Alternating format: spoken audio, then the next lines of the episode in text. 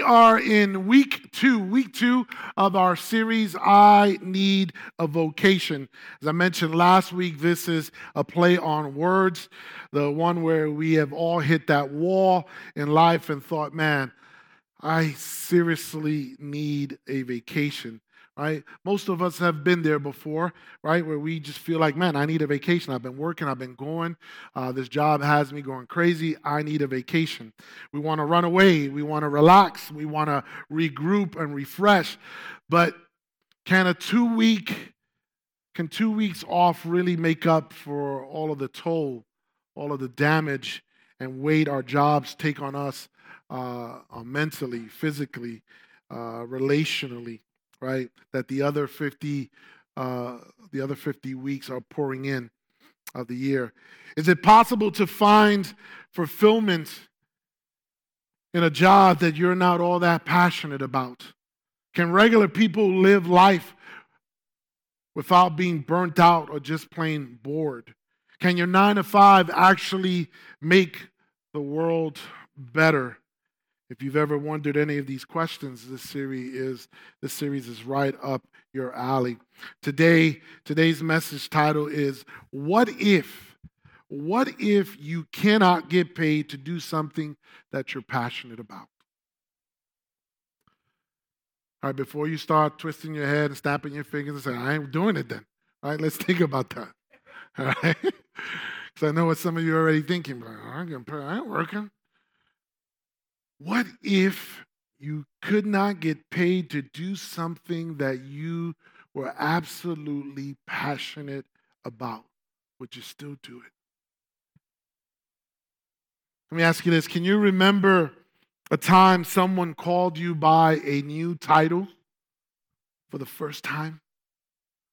Someone called you by that new title, whether it was uh, my wife, my husband, right? The new manager, the coach, the dad, the champion. Right? What kind of feelings did that stir up inside of you? I remember the first time I was called team captain as a, as a, as a young teenager. Man, my first thought was like, yes, I got this. And then I started to look around, and everybody started looking at me when we were losing, and I'm like, oh, I don't got this at all. I don't even know what to say, right? Those moments and times can feel uncomfortable, they can feel surprising, emotional, and even surreal. These names and titles stir something up within us that we cannot quite articulate at that precise moment. But in hindsight, we might start to discover that they are reframing our identity, causing us to view and think of ourselves differently. It's no surprise that what you do is often the second question that people ask you right after what is your name? Hey, What's your name? My name is Ephraim. What do you do? Right? Most that's how the sequence actually plays itself out. But this conversation began way before adulthood. As children, we're frequently asked the question, What do you want to do when you grow up? What do you want to do, or what do you want to be when you grow up? But the question the question is never interested in the type of person as much as it is in the type of job a fireman, an astronaut, a doctor, a veterinarian, an explorer. Right? They're more focused on the title than actually the person itself. When my daughters were young, they hate this part of service. They hate when I use them in my message. I have four of them. two of them get to escape, but the other two have to sit here and listen. When my daughters were young, they would probably uh, probably share for anyone to hear. When I grow up, I want to be a horse jockey. I want to be a ballerina. I want to be a teacher. I want to be a cash register. Yeah, cash register. When I was a kid growing up, I would tell anyone that was around me that I was going to be a ball player or a mailman. I thought the mailman had the coolest job in the world. Like they they had a uniform. I was a kid, like that uniforms were cool.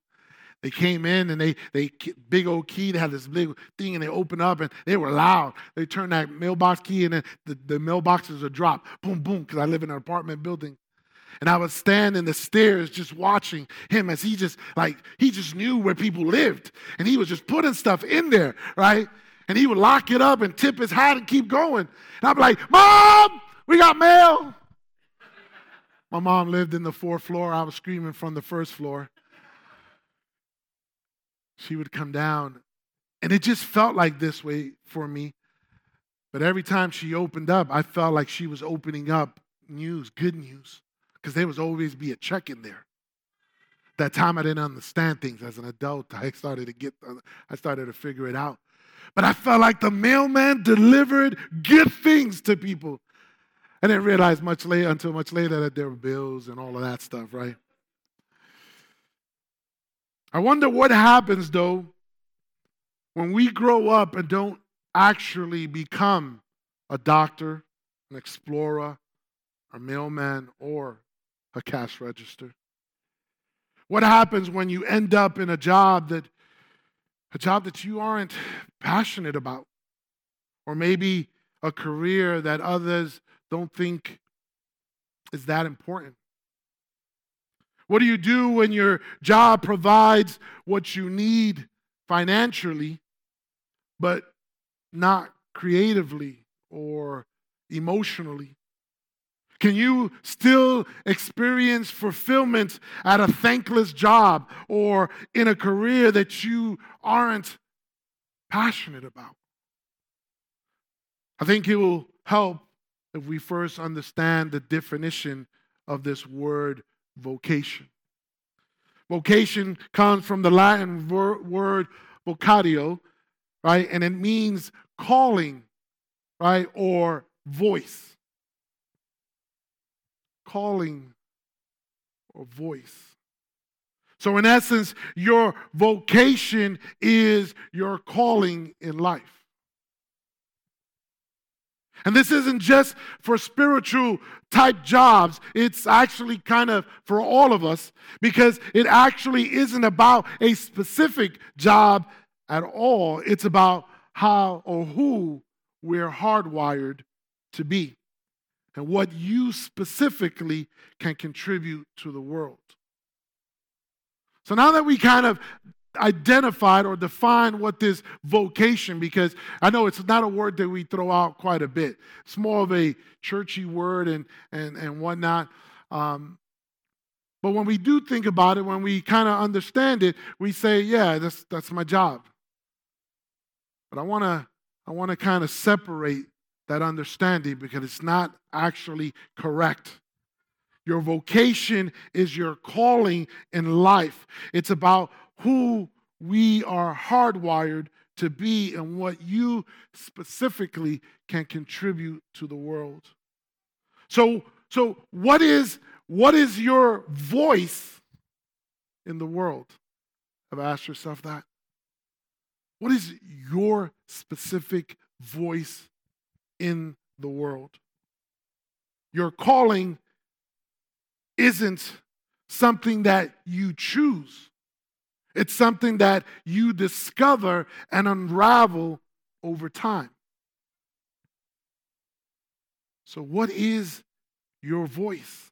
You see, we were created to be someone and not do something. We were created to be someone and not just go about living life doing something. To be clear, what you do matters, but what you do always flows from who you are, not the other way around. Does that make sense? You were created to be someone, not do something. And what you do here on earth in this world matters. But what you do always flows from who you are, not the other way around. Paul said it this way for in Ephesians 2:10, for we are God's masterpiece. He has created us anew in Jesus Christ or in Christ Jesus so that we can do good things he planned for us long ago. Another translation says, For we are the product of his hand, heaven's poetry. Heaven's poetry etched on lives, created in the anointed Jesus to accomplish the good works God arranged long ago. And still another translation says, For we are his workmanship, created in Christ Jesus for good works, which God has prepared that we should walk in them. So, first, you are God's masterpiece. And from that place, from that understanding, you're able to do good and cultivate good in the world around you. I don't think you heard me right.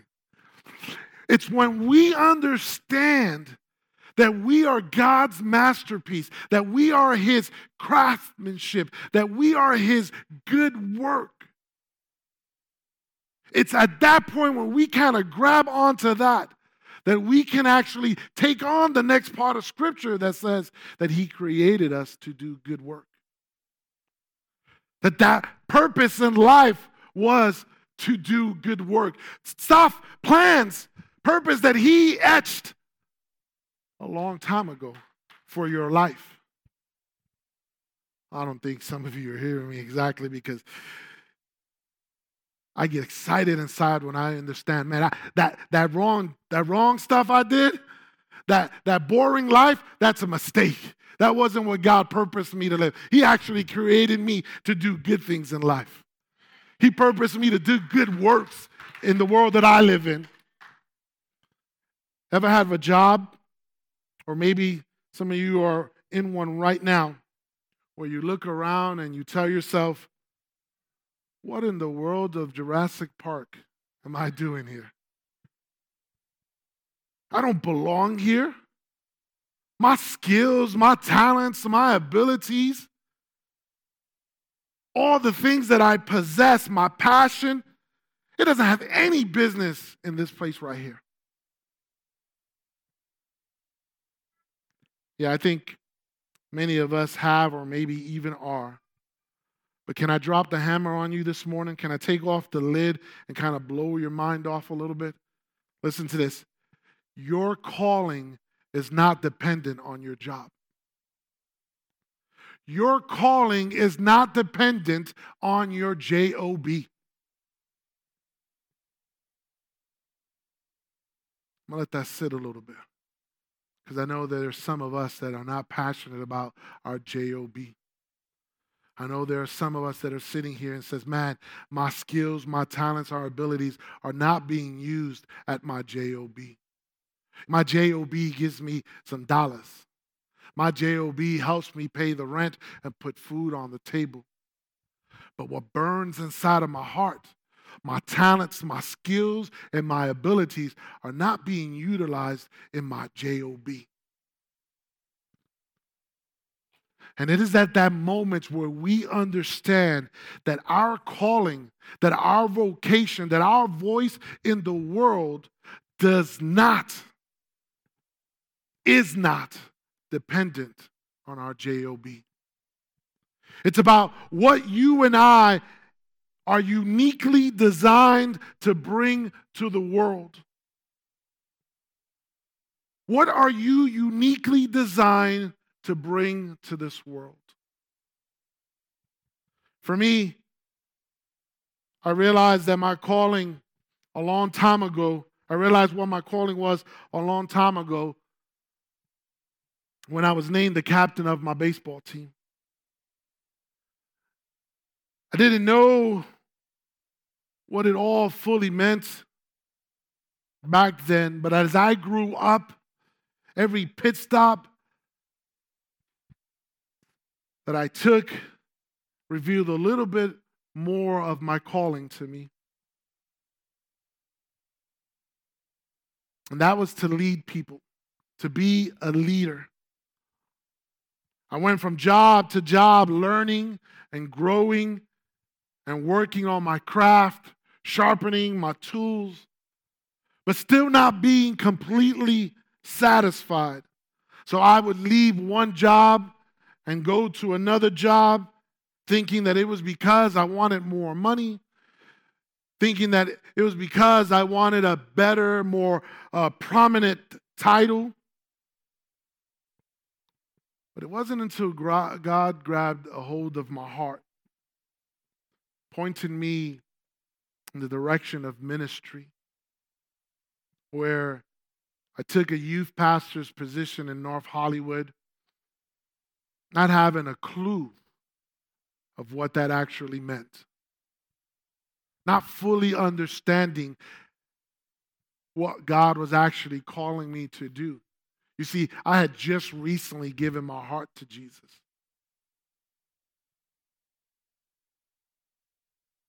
But what I did know, I finally understood at that moment what I was supposed to do, what I was created for my vocation, my voice in the world that I didn't quite grab onto before. Those are stepping stones. Those are kind of, uh, of, of the building blocks of what God was calling me to do in life. You know what? What God has called me to do in life I can do that whether I'm a pastor on this platform or a barista or stay at home dad or the mailman or even a cash register. You see, my calling is not dependent on my job. God has called me to lead people in the right direction. And my compass is always pointing up to Him. So I don't necessarily need to be on this platform to do that. I could do that as a coach, I could do that as a teller at a store or a bank. I could do that as a driver. The apostle Paul wasn't as always wasn't always an apostle. In fact, when he, we first meet Paul in scriptures in Acts 8, he was leading the charge in persecuting and killing Christians. But then he had a miraculous experience with God one day and received what could be understood as his calling. He then traveled far and wide, spreading the good news of Jesus, even experiencing his own persecution and torment along the way. But did you know? Did you know that Paul had another job? In Acts 18, verses 3 to 4, we learned that Paul's daytime job was making tents. That was his job. And then he used time on the weekends to go and pursue his calling of preaching the gospel. Church, if our calling doesn't have to be tied to a job, then we've just kicked the doors wide open to all kinds of possibilities. When we understand that our calling in life, what we were purposed to do, is not tied down to a job, we are now walking in the freedom of what God wants us to do. If our calling doesn't have to be our job, then regardless of whether we love or hate our work, our stay at home or our stay at home job or have a corner office or are starting your career or recently retired, all of us are able to experience fulfillment by living out our calling and contributing to the world around us. So, what do we do? What do we do when we feel discouraged or unfulfilled by our work? What do we do when we're not happy with what our JOB, with, with, with our JOB? Let's put a plan in play here this morning. I'm going to quickly go through these. Number one, how you view what you do matters. How you view what you do matters. There's a story about President John F. Kennedy uh, back in 1962 when he went to visit uh, the NASA Space Center. And during this, his visit, he noticed a man um, who was carrying a broom. He was the janitor. Pausing from his tour, the president kind of stepped to the man and said, Hi, my name is Jack Kennedy. What are you doing? And uh, the guy looked at the president. He said, Well, Mr. President, I'm helping put a man on the moon. This NASA janitor understood the truth about his work. He wasn't just pushing a broom, he was participating in something truly amazing and meaningful. He understood. He understood what was really important. So let's zoom out a little bit. All right, let's zoom out and let's talk about drivers. Drivers can think, man, I just deliver things. Uh, I deliver food, I deliver appliances, I deliver prescription drugs, uh, I deliver uh, people. But if you apply what I just shared with you, there is honor in deliver, delivering anything that meets basic human needs right? It's just about switching our perspective. How about those who produce dog food? I, Uh, what do you do? I don't know. I just produce dog food. But I think that they forget that the food that they are providing for that dog, that dog can be a little boy's companion that dog can be a sight dog for somebody. That dog could be someone who brings peace in someone else's life. Sometimes, church, we just need kind of to kind of zoom out and see that we are participating in something truly meaningful. At a very foundational level, your work is allowing you to provide for your needs, for the needs of your family, which is something each of us are responsible for.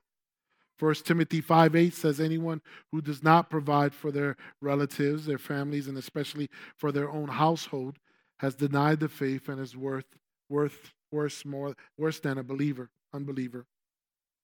Number two, how you do what you do matters. How you do what you do matters. Sometimes, sometimes we believe our work is fruitless, it's frustrating or meaningless, and we act the way we feel.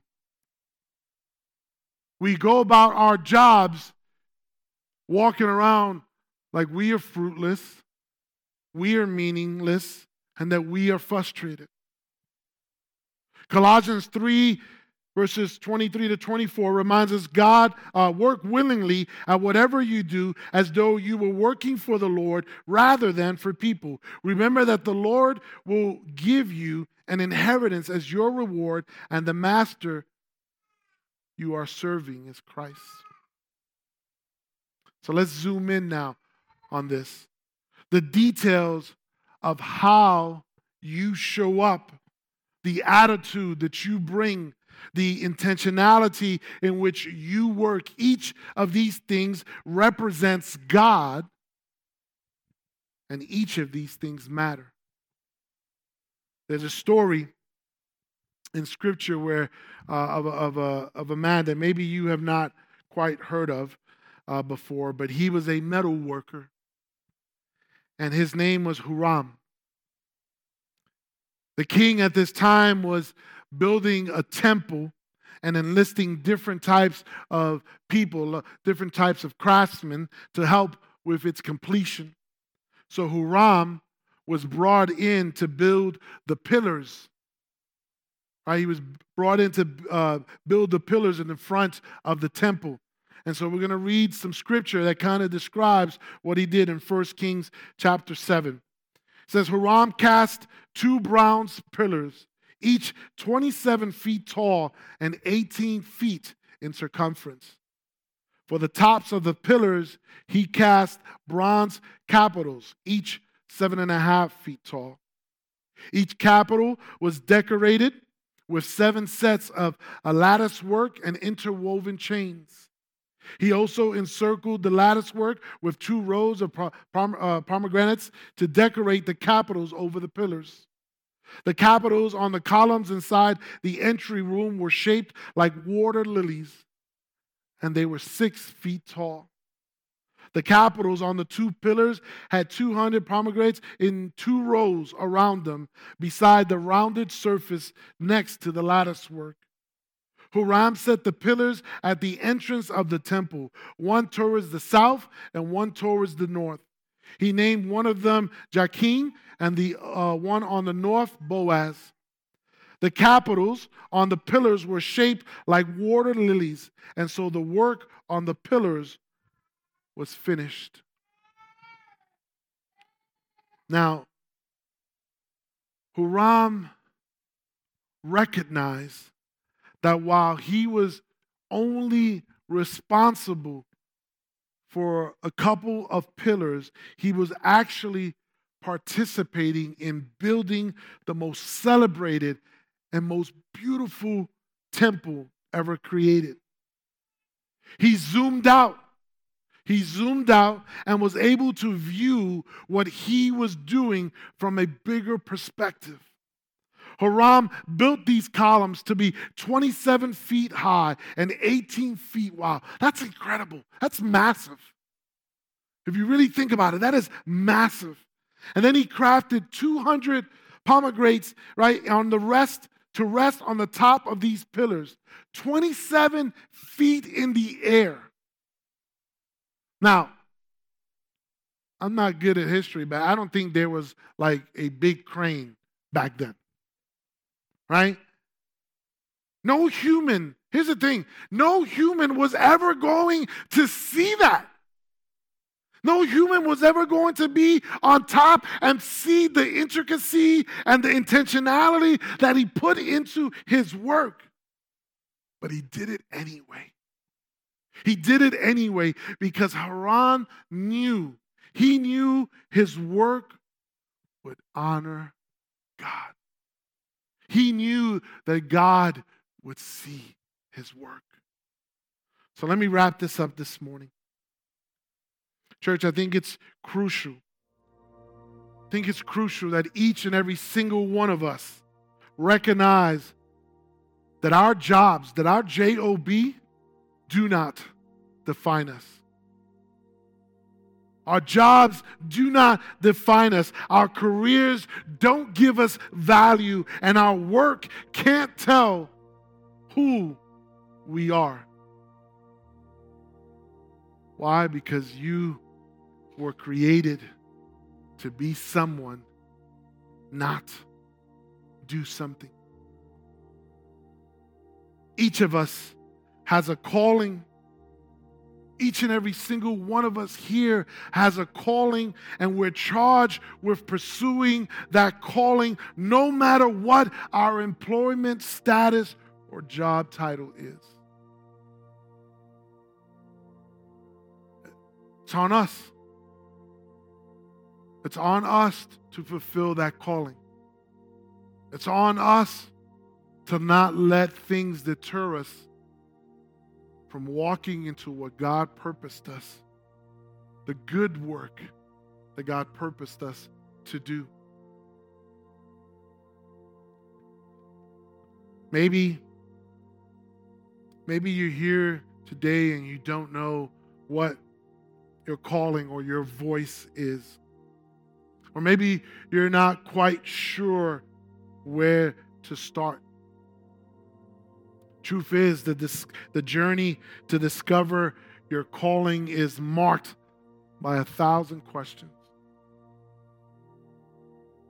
By a thousand questions.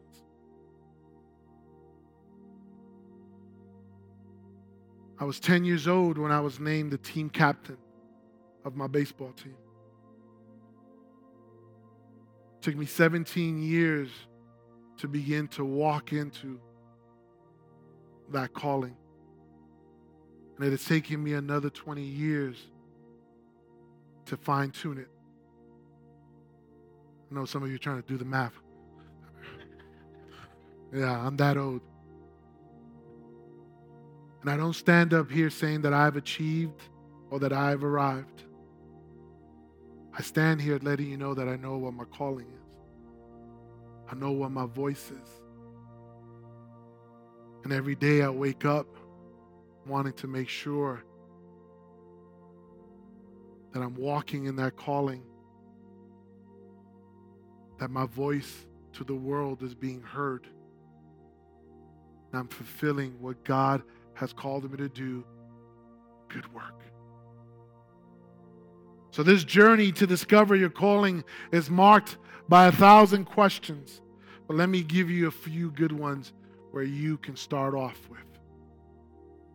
Number one, what do you love? What do you love? What makes you sad? What makes you happy? Or what makes you energized? Get the answers to those questions. Number two, what are you good at? And what are you bad at? Some things you should not be doing. Number three, how can you help make the world more like God intended? Because I believe with all my heart that the good works that He created you to do line up with the good that He purposed for this world. And number Four, what areas have you seen success or traction in the past? Because chances are there's a track record. There's a track record leading you to what God has purposed you for.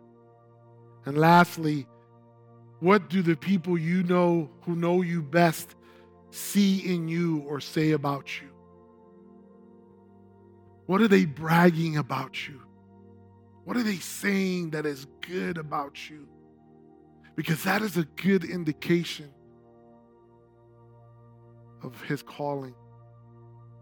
And as you begin to answer these questions, you will begin to see yourself inching closer and closer to answering the ultimate question What is my calling? So, friends, the practical stuff today as I leave you. Take time this week to write out your calling. Take time this week to write out your calling. Make sure that it does not depend on a job title or description. Make sure that it lines up with your gifts, your talents, your track record, what your friends say about you what you love, what you're passionate about.